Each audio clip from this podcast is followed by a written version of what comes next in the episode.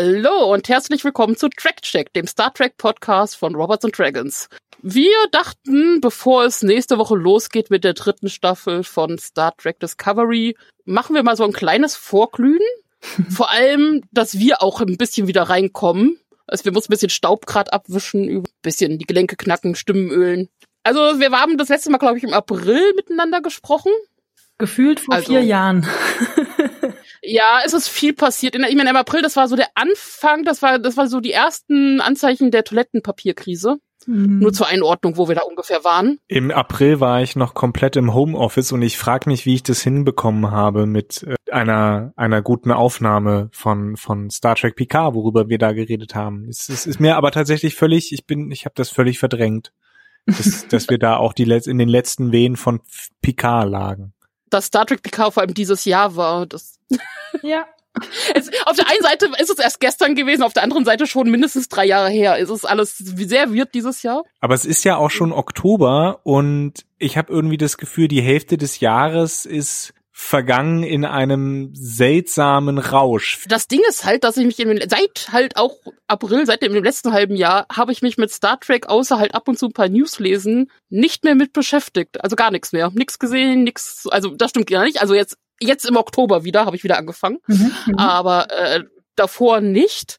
Äh, auch weil ich anderweitig durch Corona jobmäßig beschäftigt war. Das, das heißt, ich bin ja auch bei Robs Dragons auf Pause gegangen. Genau, irgendwie war das ja anders geplant. Ich meine, ist jetzt irgendwie ein bisschen anders gelaufen. Aber ich Aber, glaube, da bist du nicht alleine, was dieses, das Jahr war anders geplant angeht. Äh. Ja. Äh, das, ist aber halt jetzt so das Ding. Ich musste ernsthaft überlegen, also Picard, wie gesagt, fühlt sich schon relativ weit weg an. Vor allem einmal kurz die Nachfrage. Hatte Picard bei euch irgendwelche Nachwehen, so dass ihr gedacht hattet, ach komm, die Folge möchte ich nochmal sehen? Oder ähm, habt ihr da irgendwann nochmal drüber nachgedacht, nachdem die letzte Folge gelaufen ist? Nicht so unbedingt. Ich habe mich mehr darüber dann über Patrick Stewarts Sonnets gefreut, die er dann über sämtliche ja. Medias äh, verteilt immer gelesen hat jeden Tag. Äh, von Picard selber ist da jetzt nicht so wahnsinnig viel übrig geblieben, außer dass es wahrscheinlich damals, wenn ich das jetzt, wenn ich jetzt nochmal die Podcast hören würde, wahrscheinlich dann auch schon gesagt habe, es ist nett, das mal gesehen zu haben, aber ja, okay. Das ist für mich so ein bisschen der Unterschied auch zu Discovery, weil also abgesehen von Patrick Stewart folge ich mehr Schauspielern von Discovery bei Twitter und Co. Und da kriegt man ja ein bisschen was mit. Und über die denke ich dann schon mal eher nach. Also auch mit, ach ja, komm, das war doch eigentlich eine ganz coole Szene mit dem Charakter oder ähnliches oder zumindest irgendeine Verbindung. Stimmt. Hat man da schon mal eher. Bei Picard ist es so, ja, war nett und ich mal gucken, wann das nächste kommt, aber es war einfach auch so egal. Auch so in der Rückbetrachtung. Ich musste neulich noch mal über ja, die Barszene nachdenken mit dem Hut, aber das war auch das Ja, aber nur weil, aber auch, aber auch nur weil es irgendwie für ein Emmy nominiert war oder gewonnen hat für bestes Kostüm oder ja, sowas war das doch, oder? Genau. Da muss ich über nachdenken, so war das jetzt wegen dem Hut. Ich muss ja sagen, äh, ich denke manchmal an Picard zurück und manchmal denke ich eher zurück an diesen Moment nach dem Staffelende, wo Michael Chabon, Michael Chabon, Michel Charbon. Charbon genau. es, gibt es gibt Traditionen, die behalten wir, A, Namen nicht aussprechen können oder nicht erinnern können. der Typ mit dem, mh, hm, genau. Der, der, einer der Headwriter gesagt hat, ja, diese eine Figur, naja, die haben wir quasi vergessen. Ich dachte ja. mir, wie kann das passieren? Das sind doch gestandene Autoren und Autorinnen. Was, was ab, war da ab, los? Ab diesem Jahr kannst Leute. du eigentlich jede Ausrede gelten lassen, wenn du einfach nur sagst, es war so viel los, weißt du. Das ist mir einfach durchgerutscht. Was willst du machen? das wurde jetzt nicht vorher geschrieben. Wenn sogar die Headwriter die Charaktere vergessen, dann kann man ja auch verstehen, dass wir nicht mehr so wirklich viel drüber nachgedacht haben. Ja. Hat mich ge und ich habe neulich noch mal Snowpiercer gesehen und habe Alison Pill gesehen und dachte mir, ach ja, stimmt. ach, ja, stimmt. Aber ähnlich. aber zugegeben, ich meine, im, im Gesamten kann ich mich an Discovery besser erinnern, aber die zweite Staffel Discovery fühlt sich wirklich fünf Jahre weit weg an. Das war auch dieses Ich weiß Jahr, nicht ne? warum. Nein. Nee, wann war das? Letztes Jahr. Ich habe keine Ahnung mehr. Ich habe hier zwar meinen Kalender liegen, aber sag, das heißt nicht, dass Nein, das letztes Jahr. bedeutet. aber das fühlt sich enorm weit weg an, aber ich kann mich trotzdem deutlich besser erinnern, was allen voran halt auch an Captain Pike liegt, den ich so toll fand. Und da habe ich mich natürlich sehr gefreut, als dann im Mai die Nachricht kam, ja, sie kriegen ihre eigene Serie, Star Trek Strange New World. Das war jetzt nicht die große Überraschung, aber natürlich trotzdem sehr erfreut darüber. Äh, natürlich wieder mit Ensign Mount und äh, Ethan Peck und äh, Number One Name, egal, äh, tragen wir nach, ihr wisst, wie wir meinen. Genau, das war's. Guck, das Ex-Mystique aus den X-Men, glaube ich. Richtig. Rebecca Romaine, Ro Romaine. Romaine kann sein, oh. egal, wird das, das lernen wir noch mal vielleicht in den Kommentaren. Es sind also fünf Jahre vergangen, aber wir haben uns kaum verändert, was unsere geballte Kompetenz angeht. Das ist zumindest für die Hörerinnen und Hörerinnen da draußen, Hörerinnen und Hörer da draußen. äh, nee, wir machen jetzt alles, alles weiblich. Für die Hörerinnen und Hörerinnen. Ja. Ähm, du kannst auch einfach HörerInnen sagen. Strange New World, Star Trek Strange New Worlds oder sowas, ne? Ist, Richtig. Heißt das. Star Trek Strange New World und äh, natürlich auch sehr erfreut. Sie gehen den Weg, den sich, glaube ich, alle wünschen äh, für diese Serie. Sie, jetzt wurde angekündigt, es soll deutlich mehr den Classic-Vibe haben und äh, immer wieder äh, auch, also quasi Abenteuer der Woche und abgeschlossen. Nicht ganz so dramatisch wie der Rest sein. Ich hoffe, sie bleiben dabei. Also natürlich, weil das heißt ja nicht, dass du nicht trotzdem einen roten Faden haben kannst und auch irgendwie nicht auch mal tiefer gehen kannst und irgendein Statement machen. Das heißt das überhaupt nicht. Das sieht man ja auch an den, sowohl bei den Next Generation als auch Klassikfolgen tatsächlich. Und ich greife jetzt mal sogar schon mal ein bisschen voraus. Ich habe mir im Vorfeld jetzt nochmal den Trailer angesehen. Sowas wünsche ich mir ja auch so ein bisschen für Discovery. Der Trailer, finde ich, hat das auch so ein bisschen angedeutet, aber wir alle werden natürlich, oder wir alle wissen natürlich, dass wir da enttäuscht werden müssen, aber ich fände es trotzdem schön. Ja. Das kann ich dann ja, können wir ja später nochmal erläutern. Aber es ist eh krass, wie viel Star Trek ansteht, weil gestern auf der virtuellen New York Comic Con wurde ja dann angekündigt, so als Überraschung am Ende. Und das war für mich wirklich eine Überraschung. Also ich glaube, da hat jetzt niemand so richtig hundertprozentig vorher mit gerechnet. Zumindest war es nicht vorher irgendwo im, in der Flüsterpost rumgegangen, äh, dass Kate Mulgrew als Captain Janeway wieder zurückkommt. Zwar nicht wie äh, Picard in einer eigenen Serie und auch erstmal nicht Real Life, sondern in einer Animationsserie, aber ja trotzdem ziemlich cool erstmal als Nachricht. Wie ich in der News dann auch direkt geschrieben habe, es ist relativ offensichtlich, dass das so ein Zugpferd sein soll, um halt auch äh, bekanntes Stammpublikum halt dann doch äh, auch zur animierten Serie rüberzuholen, die ja auf Nickelodeon laufen soll und eher ein jüngeres Publikum ansprechen. Aber da will man natürlich trotzdem alteingesessene Fans mitnehmen und das erreicht man über einen äh, Wiedereinfuhr von einem sehr beliebten Charakter natürlich schneller. Ich bin sowieso Janeway Fangirl, also. Auch wenn ich erst ein bisschen skeptisch war und wir, also natürlich auch wenn Johannes und ich uns immer sehr darüber gefreut haben, dass es eine Lower Decks Serie geben soll, weil wir ja immer fantasiert davon haben, wie die Nachtschicht so arbeitet. Das ist habe ich jetzt tatsächlich im Oktober mal gegeben. Da sind alle zehn Folgen, glaube ich, raus von Lower Decks. Ja. Ich habe großen Spaß, schon ab der ersten Folge gehabt. Absolut. Natürlich, es sind einfach kurze, schöne Folgen, die jeweils eine eigene Geschichte haben. Ich glaube, 20 Minuten, schnell erzählt, das Übliche. Aber man ist, also ich war total direkt äh, verliebt in die Charaktere. War ich direkt begeistert von, konnte man direkt einen Zugang zu. Äh, und die Witze, die gemacht werden, sind nicht mega flach. Um es mal. du hast, du hast Schlimmeres befürchtet, oder wie ist ja, das? Ja, sie stören nicht. Ja, genau, aber es stört nicht. Also es ist jetzt kein äh, Rick and Morty, was ja auch großartig ist, ich weiß, aber halt schon ein bisschen derbe Witze drin. Ja, ich finde es gut. Umso, umso mehr finde ich es schade, dass man es von Deutschland aus nicht so gut zugreifen kann. Vielleicht kommt es noch irgendwie. Ja, Rick and Morty ja, hat ja auch sagen, ein, zwei Jahre gedauert, bis das bei uns irgendwie angekommen ist in, in legal. so ja, muss sagen, jetzt mit den, Quarant mit den Quarantänebestimmungen ist die USA-Reise auch immer echt schwieriger geworden. Ja, ich glaube nicht, dass es zu Netflix kommt. Ich kann mir eher vorstellen, dass das irgendwann demnächst mal bei Amazon aufschlägt. Wie man jetzt bei Discovery merkt, ich glaube, Netflix hat mit Star Trek, okay, sie zeigen halt weiter Discovery, weil sie damit drin hängen, aber nachdem ja dann auch Picard zu Amazon ging und CBS relativ deutlich gemacht hat, dass sie mit Netflix nicht ganz so zufrieden sind und da nicht hundertprozentig äh, ihr komplettes Franchise international sehen, äh, hat Netflix ja schon damals mit den ersten Short-Tracks äh, aufgegeben quasi. Mhm. Aber es untermalt nochmal, wie absurd diese ganze Streaming-Lizenz-Scheiße ist. Verzeihung. Ja.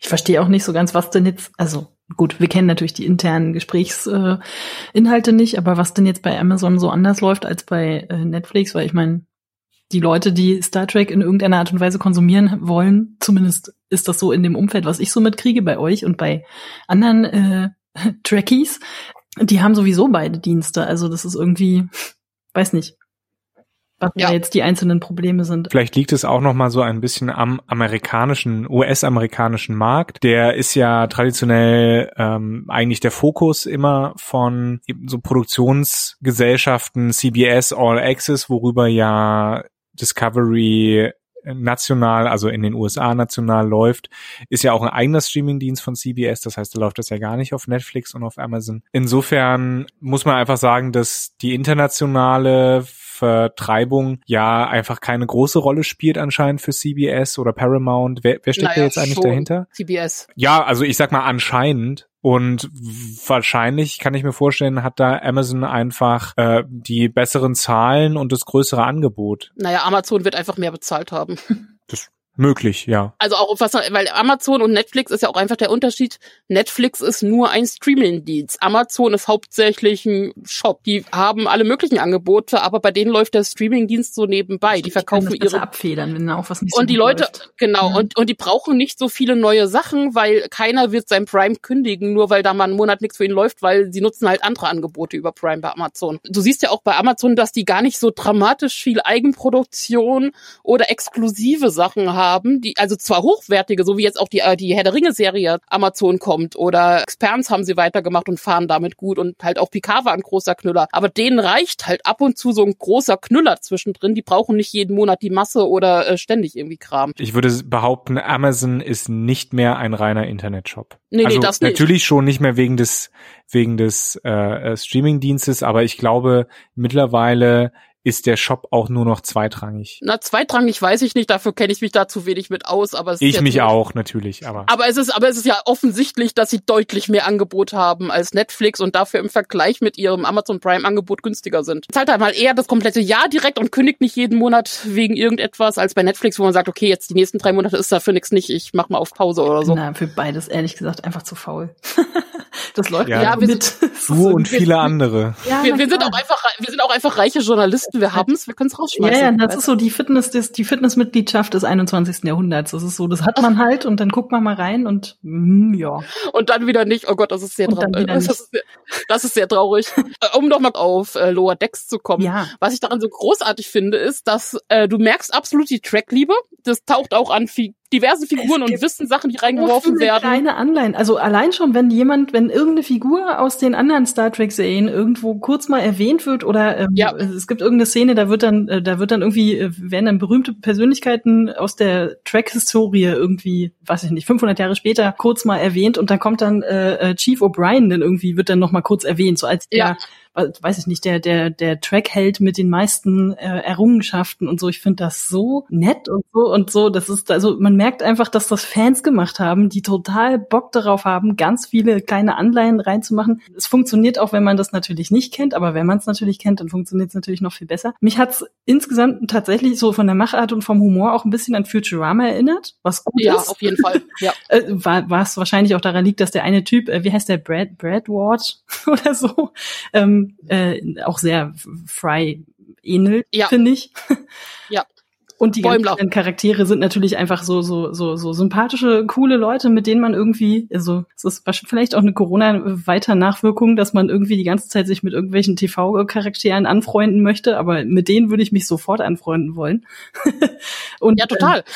Es ist einfach, ich weiß nicht, ich finde ich, ich habe gerade mal geguckt, bei ähm, Rotten Tomatoes haben sie tatsächlich, ich würde jetzt mal sagen, nur 65 Prozent äh, Zustimmung, 40, grob 40 haben dem, haben der Serie irgendwie ein bisschen eine Absage erteilt, was auch vielleicht am Humor liegt, das mag natürlich sein. Ich hätte jetzt ein bisschen gedacht, dass es ein bisschen mehr bringt, aber es ist wahrscheinlich ich denke mal, da wird dann auch die anim animierte Variante dann vielleicht auch einfach nicht für jeden sein. Aber ich hatte wahnsinnig viel Spaß beim Gucken. Es ist halt auch, es ist super schnell. Ich habe am Anfang versucht, mir irgendwie Notizen zu machen, weil ich irgendwie gedacht habe, wir, können, wir, wir machen das so Folge für Folge, aber das funktioniert überhaupt nicht, weil man, weil es wirklich richtig Tempo hat und äh, das funktioniert irgendwie einfach richtig gut. Sowas heute dann halt auch noch zu gucken. Also es ist halt nicht, als würde man noch mal so eine alte Simpsons-Folge gucken oder so, sondern es ist richtig zack, zack drauf und man merkt halt einfach, ja, wie viel Spaß Spaß die Leute auch dabei hatten und es kommt halt auch gut rüber. Das finde ich einfach. Weil so weder die Witze noch die Animation gehen einen auf den, also äh, ist mit dem Holzhammer. Ja. Also das ist, kann man gut akzeptieren. Und vor allem auch die Star Trek-Einspielungen, wie du sagst, es ist alles Mögliche reingestreut, aber ohne dass es nervt oder so aufgesetzt wirkt, sondern es ist alles sehr organisch und passt einfach in die Situation und zu den Charakteren und zur Geschichte. Sogar das Intro und ist toll. Total. es ist alles. Und ähm, auch bei den Charakteren, ich meine, die Geschichte ist ja Lower Decks, logischerweise. Also man hat zwar ab und zu immer so die Anspielungen zur Brücke und sowas, aber es wird auch ganz klar, nee, ganz so geil ist es eigentlich gar nicht, Lieutenant und Co. zu sein, sondern mehr Spaß hat man in den Lower Deck, äh, weil da auch mehr durchgeht, logischerweise. Aber auch, also, dass man so Sachen sieht wie, nee, die haben nicht alle so ein geiles Zimmer und, und Quartiere wie sonst, sondern mehr wie halt auch auf Kriegsschiffen und Co. Schlafen die irgendwie in dreistöckigen Betten übereinander irgendwie im Flur auf dem Weg zu, zu den Badezimmern. Aber du musst es bestimmt, du musst es wahrscheinlich auch ein bisschen an, an Ensign Tilly denken, ne? Also so ja, genau. ganz viel von diesen Figuren sind natürlich so, die sind jung, die sind total aufgeregt, die haben riesen Respekt vor den vor dem Captain oder der Captain, äh, ja, der weiblichen Captain, sagt man glaube ich trotzdem Captain. Ähm, ja. Ich habe gerade ihren Namen vergessen. Äh, wie da die genauen Bezüge sind, verraten wir jetzt mal nicht. Da hast du dann auch so, die werden auch ein bisschen, ja, sagen wir mal, ein bisschen äh, aufs Kerbholz genommen, weil äh, in ganz vielen Szenen irgendwie der, der Captain und äh, ihre seine Nummer eins oder ihre Nummer eins vor allem erstmal dargestellt werden, äh, dass sie irgendwie einen coolen Spruch sich ausdenken und sich dann sagen, okay, wir müssen hier irgendwie sinnvoll auftreten. Wie machen wir das jetzt am besten?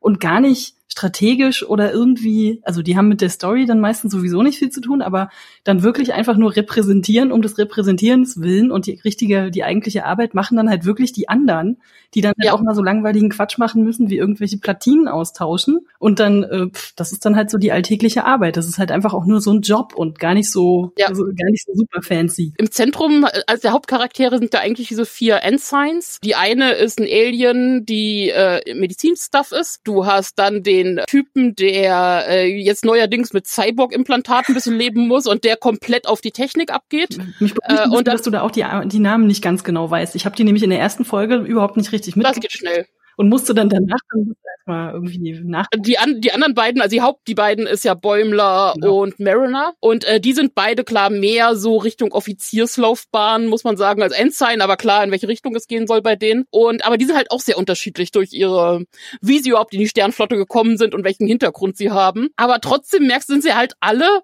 Nerds. Was man ja sein muss, wenn man in der Sternflotte auf dieser Ebene ist. so Studenten.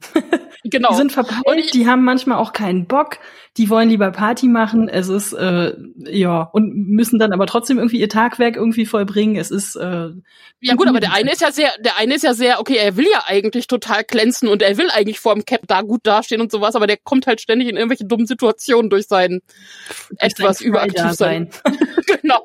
Ja, aber was, also welche Szene ich auch super fand, war, äh, wo sie die ganzen verschiedenen äh, Motor, äh, Motorgeräusche, äh, Maschinen, Maschinengeräusche nachgemacht haben, so ein Moment, Moment, ist das jetzt äh, Cerestar? Nein, das ist mehr die Voyager. Nein, die Voyager ist doch so und so und die Enterprise ist ja, das ist toll. Oder ich mag gleich am Anfang irgendwie die Stelle, wo sie dann äh, sich so überlegen, was ist eigentlich der coolste, die coolste Stelle hier auf dem Schiff und und äh, hier Brad, also so der der Hauptcharakter äh, dann so, ja, der Warpkern und alle so, der Warpkern ist super langweilig, was willst du denn da? Da sind nur irgendwelche blöden Röhren, da hängt man nicht ab, aber in Wirklichkeit finden sie es alle super cool, weil das wahrscheinlich auch das erste ist, was du überhaupt irgendwelche anderen Trekkies fragen würdest wenn sie mal auch die Chance hätten, auf so ein Schiff zu gehen, dann würden sie definitiv erstmal zum Warp-Kern gehen und sich das mal angucken. Ja.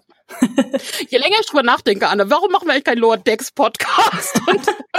ich habe ich hab Notizen hier. Du merkst, ja, das sagt schon gar nichts mehr. Das war ein, der guckt gerade wahrscheinlich, wo man es sehen kann. Der guckt, der guckt schon die erste Folge, pass auf. Nee, also äh, von uns auf jeden Fall sehr große äh, Cook-Empfehlung, wenn ihr, sagen wir mal, Gäste aus dem Ausland habt, die euch das irgendwie in irgendeiner Art und Weise auf Auslandsreisen besorgen können. Darf man sowas im Podcast sagen? Ich weiß es nicht. Ja, ja, doch, okay. doch. Auslandsreisen darf man machen. Noch, noch ist kein Ausreiseverbot. Okay, gut. Ist ja auch keimfrei. Insofern sollte das gehen. Der Humor funktioniert einfach gut. Das ist halt einfach so. Und mit dem, der Humor funktioniert gut. Wechseln wir jetzt mal zu Star Trek Discovery, wo der Humor zeitweise funktioniert. Also ich habe gerade vor der Sendung, ich war jetzt gerade mal kurz auf dem Klo und habe da, ich weiß, hab da das Reel gesehen hm, von ja. Star Trek Discovery Season 2. Ich glaube, ich weiß jetzt auch wieder so ein bisschen, worum es geht. Es war ein Raumschiff, oder? Es war, ja, irgendwas mit Raumschiffen und mit Aliens.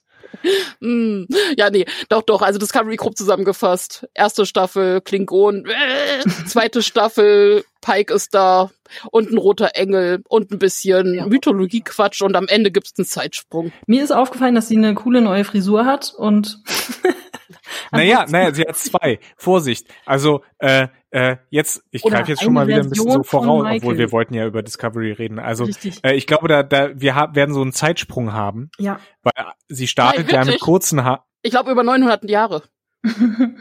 Da kann man schon mal seine Frisur mal ändern, das ist okay. Ich kann euch auch weiter über Lower Decks reden lassen. okay, pass auf. Nein. 930 Jahre sogar, ich habe mir das aufgeschrieben. Ähm, nein, aber wir sehen ja einmal, wir werden eine Zeit lang sehen, wie Michael zusammen mit Book, Booker, keine Ahnung, Book, glaube ich. Der Lando-Typ aus Star Wars. Der Lando-Typ als aus Star Wars genau. Oder Han Solo oder whatever, der Lovable Rogue über diesen Planeten zieht und dann wird sie sich in dem Zeitraum die Haare lang wachsen lassen. Also wahrscheinlich werden wir erst zur Hälfte der Staffel oder sowas Michael und ihre Crew auf der Discovery wieder vereint sehen. Ja, Schätze ich. Wenn nicht, ist diese Serie jetzt schon doof. Also es war ja, glaube ich, auch ein Trailer so ein bisschen zu sehen, dass anscheinend Burnham sich an eine ganz andere, also auch beeindruckend schnell dreht. Mir wäre, also ich wäre, glaube ich, tot einfach, weil uh, ich kann doch nicht mehr Achterbahn fahren. Aber auf jeden Fall scheint sie ja deutlich woanders zu landen als äh, die Discovery, was ja auch Sinn macht, weil sie springt vor vor, die Discovery erst ein Stück weit hinterher und dann mit diesem ganzen Zeitverschiebungssturm-Ding, also dass die auf derselben Stelle landen, halt auch für eher unwahrscheinlich. Ansonsten, weil ich mir was alles im Vorhinein gesagt wurde, ist ja, dass das ja auch sehr familiär werden soll. Das heißt, die Crew wächst irgendwie sehr zusammen nochmal mehr und äh, weil sie einfach zusammen in dieser komplett fremden Welt sind und sich da zurechtfinden müssen und dann rückst du natürlich näher zusammen. Vor allem, weil klar ist so ein bisschen, okay, wir hier sind quasi die letzten einzigen hier. Ja gut, und Burnham macht so ein bisschen wieder so ihr eigenes Ding. Das ist ja eigentlich eigentlich, das wird in guter Tradition bleiben, auch wenn ich natürlich hoffe, dass sie jetzt diese Chance nutzen und die Freiheit, die sie haben mit diesen 900 Jahren später, dass sie sich nicht mehr so sklavisch an irgendwelche Kanon-Dinge halten müssen. Ich habe so ein bisschen ja Hoffnung, das hatte ich ja schon vor, vor angedeutet, äh, in welche Richtung es thematisch gehen könnte. Hoffnung, die mit ziemlicher Sicherheit mich enttäuschen werden, aber naja, das ist das moderne Fernsehen halt. Und wie sieht es denn bei euch aus? Also was erhofft ihr euch storymäßig so ein bisschen von, von dieser Staffel? Vor allen Dingen mit Blick auf den großen Bösewicht uh, uh, Control, der in der zweiten Staffel auftauchte und irgendwie nicht so wirklich eine Rolle spielte, außer als Brückenschlag zu Picard, der aber auch nicht wirklich so eine richtige Rolle spielte. Nee, ich glaube, ich hoffe, Control ist einfach, den vergessen wir, der kommt einfach nicht mehr vor. Das wäre schön. ist egal. Ähm, naja, was anscheinend ja deutlich, also das ist ja auch das, wo sämtliche Promo-Sachen und sonst was drauf anspielen, ist ja, dass die Föderation sehr klein ist und sehr geschrumpft ist und irgendwas ist passiert, weswegen die Föderation ja quasi in Bruchstücken da liegt und nur noch eine kleine Widerstandstruppe quasi ist. Und dass da die guten Star Starfleet-Leute ankommen und noch voll den Geist der Sternflotte atmen und wieder neues Leben einhauchen, 900 Jahre später. Ich habe so ein bisschen die Hoffnung, dass das nicht zu flach wird oder zu. Die äh, Promo-Bilder sind ja schon sehr pathetisch. Ja. Ich hoffe, sie machen es ein bisschen feinsinniger, als die Promo-Bilder sind. Ich bin nicht sicher, ob sie da tatsächlich so viel draus gelernt haben aus den letzten beiden Staffeln. Also ich habe ein bisschen die Sorge, dass das wieder sehr, ja, wie du schon sagst, pathetisch, äh, dramatisch wird und äh, die da die ganz großen Gefühle mit ganz großer Instrumentalisierung irgendwie auffahren und ja, die ganz kleinen Sachen, die wir jetzt eben zum Beispiel an Lower Decks und sowas äh, so mögen, überhaupt nicht mehr im Blick haben, weil die irgendwie versuchen müssen, dieses ganze Gebilde irgendwie zusammenzuzerren. Und da habe ich ein bisschen Angst vor, was vielleicht aber auch einfach daran liegen kann, was wir, das Problem haben wir ja leider schon alle seit Anfang an, dass wir alle Michael Burnham nicht so wahnsinnig sympathisch finden. Leider. Also ich wünschte, es wäre anders, aber irgendwie, ich komme da nicht so richtig ran. Mir ist es mittlerweile tatsächlich fast ein bisschen egal. Ich wünsche mir einfach nur eine kongruente Story. Wenn sie das hinkriegen, dann bin ich schon mal dabei. Also ich könnte mir zum Beispiel, was ich mir theoretisch gut vorstellen könnte und mir gefallen könnte, ist, wenn sie erstmal ein paar Folgen quasi, du hast Burnham, die sofort dann irgendwie relativ zeitnah auf irgendjemanden der Bewohner 900 Jahre später trifft und mit dem durch die Gegend zieht. Und da, dass wir dadurch so ein bisschen die Welt kennenlernen, in der es stattfindet. Aber die Brückencrew ein wenig Zeit für sich hat. Also dass die sich vielleicht erstmal so ein bisschen versteckt halten und das Leben und die Folgen eher auf der auf der Discovery selber mit der Crew stattfinden. Vielleicht auch so wie bei den drei Fragezeichen, wenn Justus Jonas mal nicht dabei ist, dann können die anderen beiden mal ein bisschen zeigen, was sie können und das genau. gleich viel sympathischer. Fände ich nicht genau. schlecht. da wäre ich dafür. Ähm. Aber ich glaube, Burnham, also ja, dem, die muss auf irgendjemanden treffen, weil wenn sie alleine ist, hat sie ja keinen keine Möglichkeit, die ganze Zeit wegen irgendwas zu weinen. Das geht ja nicht im Drehbuch. Das können also, wir nicht bringen. Ich glaube, die Trailer und die vor, die, die Sachen vorher zeigen uns, dass wir ein bisschen Michael Burnham erleben werden, wie sie etwas emotionaler ist, habe ich das sie Gefühl. Kann, sie kann lachen. Emotionaler. Ja. Turn it up und to 11. auch Anne. Also so schlimm fand ich Michael jetzt auch nie. Nee. Und ich musste sagen, im Trailer gefiel sie mir tatsächlich sehr gut, vor allem dieses eine Lachen, was kam. Das, stimmt. das war das, das Ungläubige, ja. Ja, also was, äh, vor allem mochte ich, also der Trailer an sich gefiel mir im Gesamten, ist, ist er vielversprechend, außer die Stelle, wo man Joju ja wieder kämpfen sieht. Und irgendwie kann sie, wird sie nur dafür eingesetzt, weiterhin auch im Trailer darf sie dann nur wieder ihre Roundhouse-Kicks machen. Vielleicht hat das Michelle Yeoh ja auch in ihrem Arbeitsvertrag so stehen, dass sie das machen muss. Einfach, vielleicht, vielleicht hat sie das so als, als Fitness Programm für sich in ihrem Vertrag stehen. Oder so, als es war hart antrainiert, das muss gezeigt werden und genutzt werden. So wie bei genau. Wolverine. Ja. Was ich mir so ein bisschen erhoffe von der Staffel wäre eine Storyline so ein bisschen darüber, ja, die Föderation liegt am Boden und jetzt müssen wir eben so ein bisschen versuchen, sie aufzubauen, wieder Kontakt herstellen, Leute verbinden und, und einfach diesen Geist der Föderation wieder so ein bisschen ins Leben holen. Und das würde sich absolut gut eignen, um so ein Abenteuer der Woche Schema zu haben mit, mit einer durchgehenden Storyline, nämlich, ja, wir äh, äh versuchen hier wieder die Leute so ein bisschen miteinander zu verbinden, also Verbindungen schaffen zwischen, zwischen den einzelnen Völkern, zwischen einzelnen Zellen an Überlebenden von diesem, von dieser großen Katastrophe, von der wir im Trailer schon gehört haben, The Burn. Ich hoffe, das das ist kein kein dummer Witz mit Burnham, Bur Burn, keine Ahnung. Hey, da kommt The Burn. Hey, Burn. Aber ja, also das wäre irgendwas, was, was ich gut fände, in welche Richtung es gehen würde. Der Trailer zeigt mir, um ehrlich zu sein, schon viele Hinweise darauf, dass das nicht der Fall sein wird. Dass das eher, glaube ich, eher so in den Hintergrund tritt. Vor so ein bisschen Action-Orientierung habe ich die Befürchtung. Aber da müssen wir uns einfach überzeugen lassen, was dann die Staffel an sich einfach uns zeigt. Ich bin relativ optimistisch, aber naja, solange wir keine ausziehbaren Leitern im Weltraum wieder haben, ist eigentlich okay. Ich komme ja eigentlich Oder auch aus der das Spiegeluniversum. Also ich, ich nehme jetzt einfach mal, ich, ich, ich, ich erhoffe mir jetzt einfach mal gar nichts, um dann positiv überrascht zu werden. Das ist vielleicht bei der Serie gar nicht so schlecht. Hat das der Picard also ein bisschen auch gehabt. Und dann, ich hatte ja immer Angst, dass sie es irgendwie versauen und dann war es ja doch weite, weite Strecken weit äh, doch recht okay. Also insofern, das, das ist, glaube ich, ja. Wobei ich mich daran erinnere, dass ich doch große Teile der zweiten Staffel sehr mochte, was ja mit Pike zu tun hatte, zugegeben. Aber nee, auch ansonsten mochte ich die zweite Staffel schon mal deutlich mehr als die erste. Daran erinnere ich mich. Und ich bin bereit, ihnen jetzt die Chance zu geben mit diesem Sprung, den sie machen, dass sie uns nochmal überraschen und zeigen, yo, jetzt wo wir befreiter sind, Altlasten losgeworden sind, wir können Geschichten erzählen. Das ist dann auch definitiv ja. die letzte Staffel, oder? Nein, nein, nein. Das ist weder klar noch. Ich gehe stark davon aus, es geht weiter. Ach so, okay. Gut, wollte ich nur. Also ich meine, es wird wahrscheinlich vom Erfolg dieser Staffel abhängen auch. Aber ich kann mir vorstellen, dass sie auf jeden Fall noch eine vierte Staffel machen, um glaub, einfach zu schauen, wie weit sie gehen können. Hm. Auch weil ich glaube, dass sonst der Aufwand, der rund um Discovery getrieben wurde, zu teuer, zu viel ist, als dass sie es nach drei Staffeln absetzen. Da muss man ja auch immer sagen, da hängen ja auch Karrieren und äh, Jobs dran. Ne? Also die Leute, die das machen, die haben ja alle auch ein eigenes Interesse, nicht nur von Seiten von CBS, sondern auch von Seiten der Produktionsseiten. Das heißt, der Sender selber oder die Leute, die das machen, haben selber ein Interesse daran, dass es, dass es irgendwie weitergeht und dafür für sich selbst sich einzusetzen, zu sprechen. Alex Kurzmann ist versorgt, der hat genug Star Trek für die nächsten zehn Jahre. Ja, und das befürchten die Fans auch auch. ja, ist natürlich immer die Frage, was man dann eben alles noch so erzählen können möchte, will. Man muss ja auch was zu erzählen haben. Also. Naja, solange am Ende dieser Staffel nicht wieder ein Zeitsprung steckt. wieder zurück. haben sie ja die Möglichkeit, ein eigenes kleines Universum zu schaffen und äh, sie landen in 2020 und befreien uns. So in einer Folge fände ich das ganz witzig. und dann war es alles nur ein Traum. Und wieder zurückgeflogen zu Control. so, nee, hier will ich doch nicht bleiben.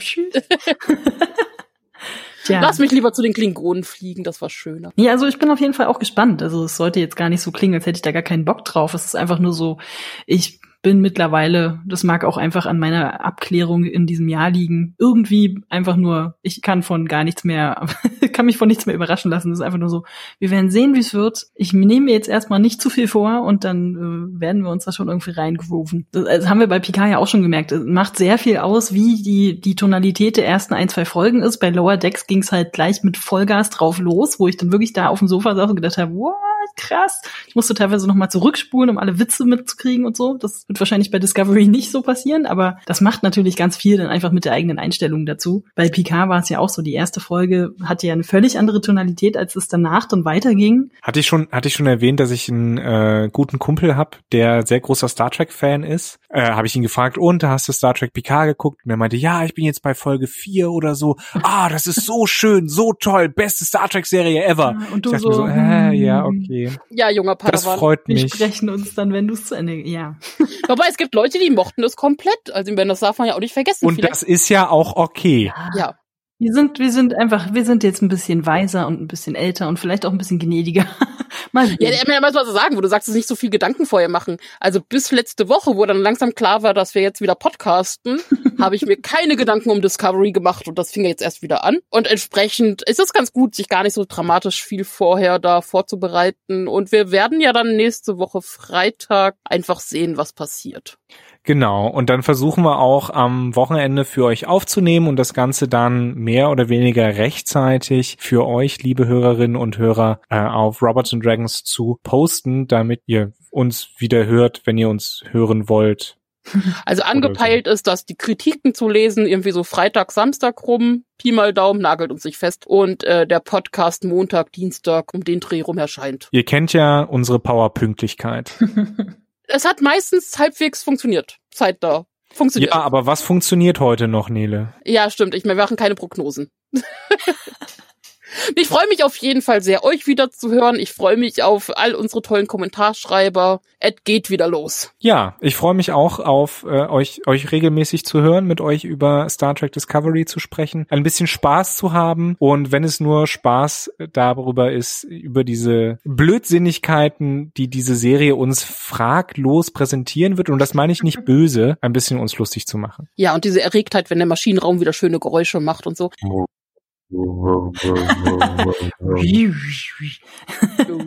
Kannst du dann nachher alles zusammenschneiden zu einem Ja. großen Geräusch. Es gibt ja auf YouTube mehrere so Ambient-Videos. Ja, da hat man dann zehn Stunden lang das leise Bassrauschen des Maschinenraums der Enterprise inklusive Didüt.